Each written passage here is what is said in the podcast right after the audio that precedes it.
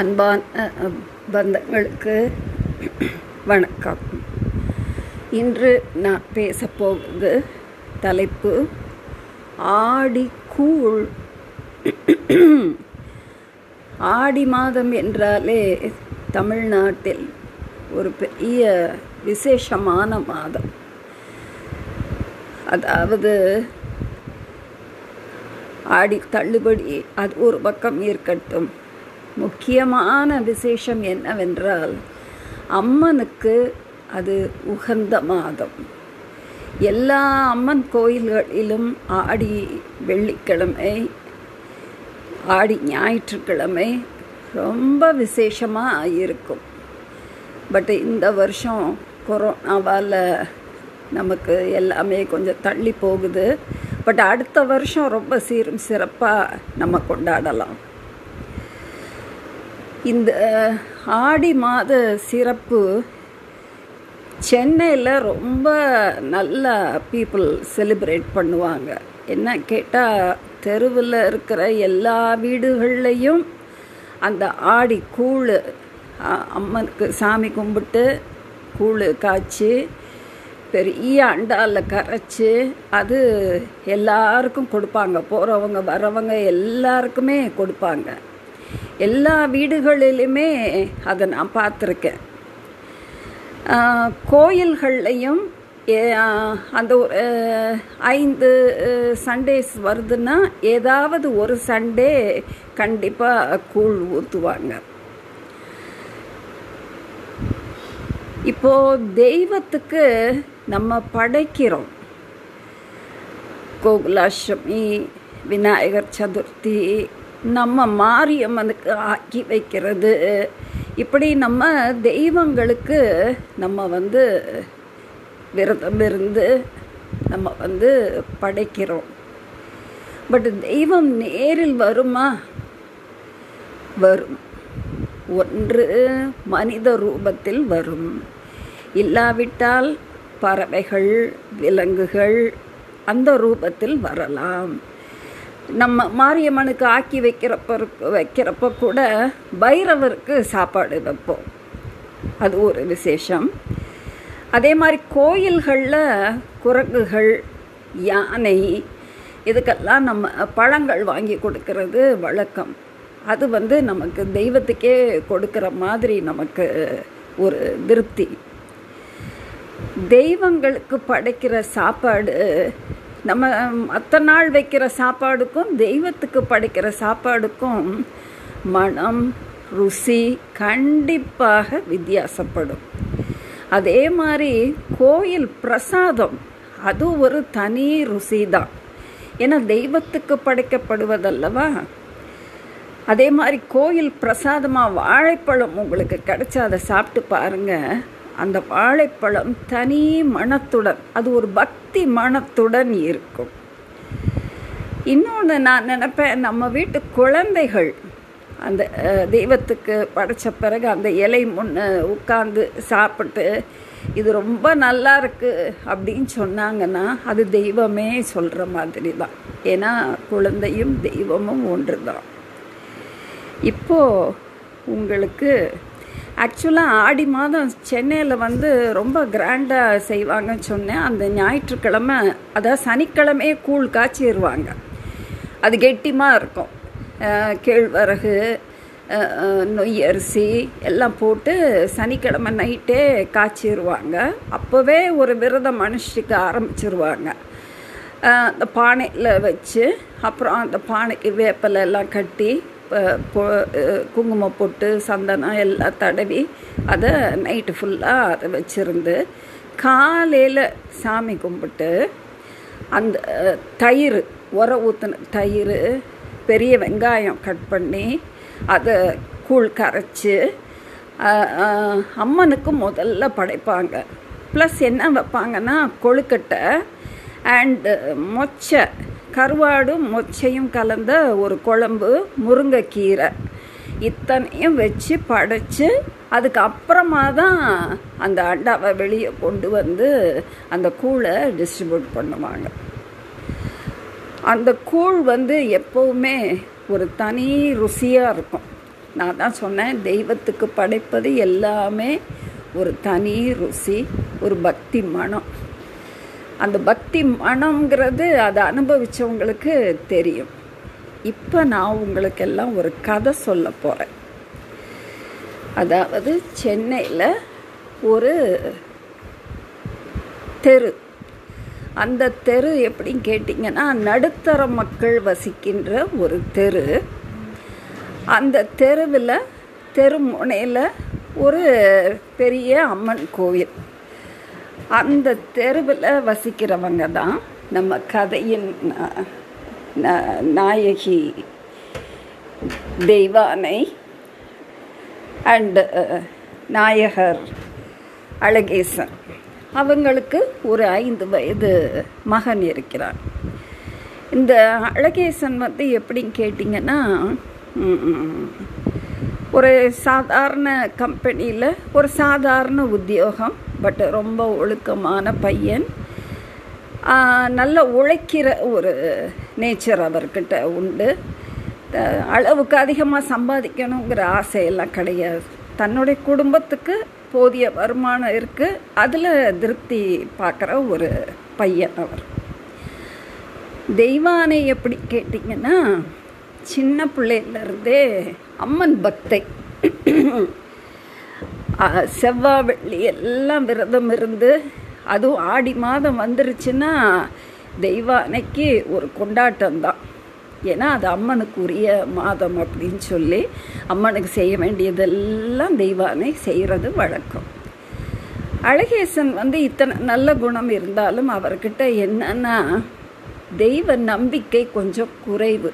கோயிலுக்கெல்லாம் போவார் வருவார், பட் ஆனால் தெய்வ நம்பிக்கை சற்றே குறைவு. இப்போது நம்மளுடைய முதல் காட்சி அன்று ஒரு ஆடி ஞாயிற்றுக்கிழமை. தெய்வானை காலையிலருந்தே சுறுசுறுப்பாக வீடை ரொம்ப க்ளீன் பண்ணி கோலமெல்லாம் போட்டு சாமி படம் தானும் குளித்து மஞ்சள் புடவை மஞ்சள் ரவிக்க போட்டு சாமி படத்துக்கு பூவெல்லாம் போட்டு ஊதுவத்தி கொளுத்தி அம்மனுக்கு செய்ய வேண்டியதெல்லாம் செஞ்சு வேப்பலை கொத்து சொருகி அழகேசனையும் கோயில் பிள்ளையையும் கோயிலுக்கு கிளப்புறாங்க. அப்போது அழகேசன் கொஞ்சம் சலிக்கிறார். என்னன்னா இன்றைக்கி ஞாயிற்றுக்கிழமை, இன்றைக்கி கூட என்னைய ரெஸ்ட் எடுக்க விட மாட்டியா அப்படின்னு சொல்லிட்டு.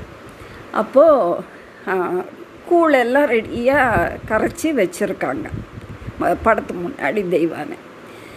அப்போது அழகேசன் குளித்து கிளம்பி வந்தவர் அந்த கூழ் பானையை பார்த்துட்டு சொல்கிறாரு, இதை கோயிலுக்கு எடுத்துகிட்டு போகிறியா அப்படின்னு.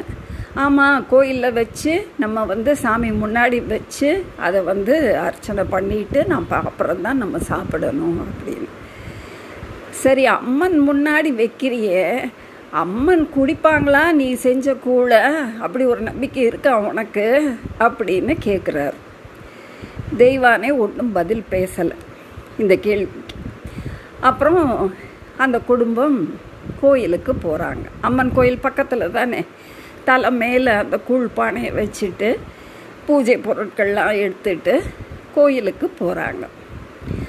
கோயிலுக்கு போய் அங்கே ஏற்கனவே நிறைய பெண்கள் கூழ் பானை எல்லாம் சாமி அம்மன் முன்னாடி வச்சு சாமி கும்பிட்டுருக்காங்க. தெய்வானையும் அம்மன் முன்னாடி தன்னுடைய கூழ் பானையை வச்சு பக்தியோடு சாமி கும்பிட்டுருக்காங்க.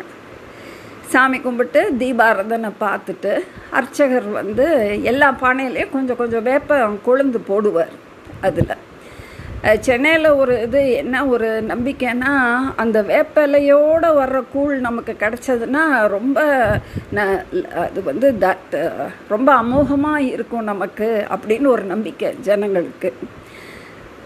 ஸோ தீபாரதனை முடித்தாங்க, எல்லாம் நல்லபடியாக நடந்தது. அப்போது சரி வீட்டுக்கு போகலாம் அப்படின்னு கிளம்பலான்னு அவங்க எத்தனைக்கும் போது வாசலில் ஒரு கலைபரம் சர்ரு சர்ன்னு கார் நிற்கிது. அப்போது அந்த கார் நிறைய கார்கள் வேன் நிற்கிது. வேன்கள் பார்த்தா அது ஒரு படக்குழு ஷூட்டிங்காக வந்திருக்காங்க. அப்போது தெய்வானே குடும்பம் சரி நின்று நம்ம கொஞ்சம் நேரம் வேடிக்கை பார்க்கலாம் அப்படின்னு நிற்கிறாங்க. அப்போது அந்த படத்தின் நாயகி அவள் ஒரு கார்லேருந்து தனியாக ஒரு கார்லேருந்து அம்மன் வேஷத்தில் இறங்குறாங்க. அப்புறம் நிறைய துணை நடிகைகள் எல்லோ சாரி கட்டி எல்லாரும் கையில் வேப்பங்கொத்தோடு ரெடியாக இருக்காங்க. அப்போது ஒரு காட்சி, அந்த கோயிலில் ஏற்கனவே படக்குழு பெர்மிஷன் வாங்கினதால் ஒரு காட்சி எடுக்கிறாங்க. என்ன காட்சின்னா அது ஒரு நடன காட்சி. படத்தின் நாயகி அம்மன் வேஷத்தில் இருக்காங்கன்னு சொன்னேன் நான். அவங்க ஒரு பீடம் மாதிரி கன்ஸ்ட்ரக்ட் பண்ணி அந்த பீடத்தில் அம்பாள் மாதிரி உட்கார வச்சு அவங்கள சுற்றி துணை நடிகைகள் ஆடுற மாதிரி ஒரு ஷாட் போய்கிட்டு இருக்கு. அப்போது டைரக்டர் எடுத்துக்கிட்டு இருந்தவர் கூட்டம் எல்லாரும் நின்று வேடிக்கை பார்த்துட்டு இருக்காங்க, தெய்வான குடும்பமும் நிற்கிது அதில். அப்போது டைரக்டர் பிரேக் அப்படின்னு சொல்கிறார். ஸோ எல்லோரும் கொஞ்சம் ஓய்வெடுக்க அப்படி குழுக்களாக பிரிஞ்சு போய் கோயிலில் உட்கார்றாங்க. அப்போது இந்த நாயகி அம்மன் வேஷத்தில் இருக்காளே அந்த நாயகி அந்த அசிஸ்டன்ட் டைரக்டரை கூப்பிட்டு ஏதோ சொல்கிறா காதில். அவர் உடனே இருங்க இதோ வந்துடுறேன் அப்படின்னு சொல்லிட்டு நேராக அர்ச்சகர்கிட்ட மேடம் கூழ் குடிக்கிறதுக்கு ஆசைப்படுறாங்க, அவங்களுக்கு ஒரு டம்ளர் கூழ் குடிப்பீங்களான்னு உடனே கண்டிப்பாக அப்படின்னு சொல்லிட்டு அர்ச்சகர் தெய்வானையுடைய அந்த பானையிலிருந்து ஒரு டம்ளர் கூழ் எடுத்து அதை கொடுத்து விடுறார். கொடுத்து விட்டு அந்த அசிஸ்டன்ட் டைரக்டர் அந்த நாயகிட்ட கொண்டு போய் கொடுக்குறார். வாங்கி ஆவலோடு வாங்குறாங்க. வாங்கி குடிக்க போன நாயகி திடீர்னு கையை கீழே இறக்கி அவங்க கண்கள் யாரையோ தேடுது. அந்த தேடின கண்கள் கரெக்டாக தெய்வானை குடும்பத்தில் நிலைச்சி நிற்கிது. பார்த்துட்டு ஒரு அழகு சிரிப்பு சிரித்து அந்த நாயகி கை உயர்த்தி அந்த கூழை குடிக்கிறாங்க. கால் மடக்கி ஒரு கால் கீழே வைத்து அழகு சிரிப்புடன் அந்த கூழ் குடித்த காட்சி. தெய்வானை மெய் சிலிர்த்து போனாள். அம்பாள் விட்டாள், அம்பாள் குடிக்கிறாள், நான் செய்த கூழை எடுத்துக்கொண்டாள் அப்படின்னு ஆனந்த கண்ணீர் பெருகி ஓடுது பக்தி பரவசத்தில். அப்போது பக்கத்தில் இருக்கிற கணவனை காட்டணும்னு சொல்லி பார்த்தா அவன் கீழே நெடுஞ்சான் கிடையாது கீழே படுத்து தெய்வத்தை கைகூப்பி வணங்கிக்கிட்டு இருந்த காட்சியை பார்த்தா. ஸோ அம்பாள் பிரசன்னமாகி அந்த நாயகி மேலே பிரசன்னமாகி அந்த சாதாரண குடும்பத்துக்கு அருள் பாலித்தது. இது கற்பனை கதைதான் என்றாலும் தெய்வம் பிரசன்னமாகுவது என்பது உண்மை, சத்தியம். அதை நானே பார்த்திருக்கிறேன். அந்த அனுபவத்தை உங்களிடம், தெய்வானுபவங்களை பற்றி சொல்லும்போது உங்களிடம் கண்டிப்பாக அதை சொல்லுவேன். நன்றி, வணக்கம்.